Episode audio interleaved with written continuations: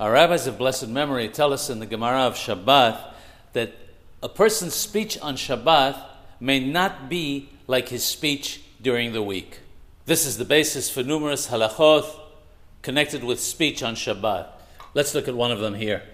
A person may not tell his friend or neighbor how much he paid for a specific item if he knows that his friend also wants to buy a similar item.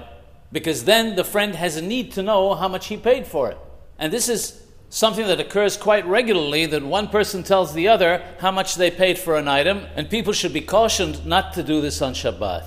But if the person to whom he's speaking has no interest in purchasing this item whatsoever, but rather it's just an interesting story, then it is permitted.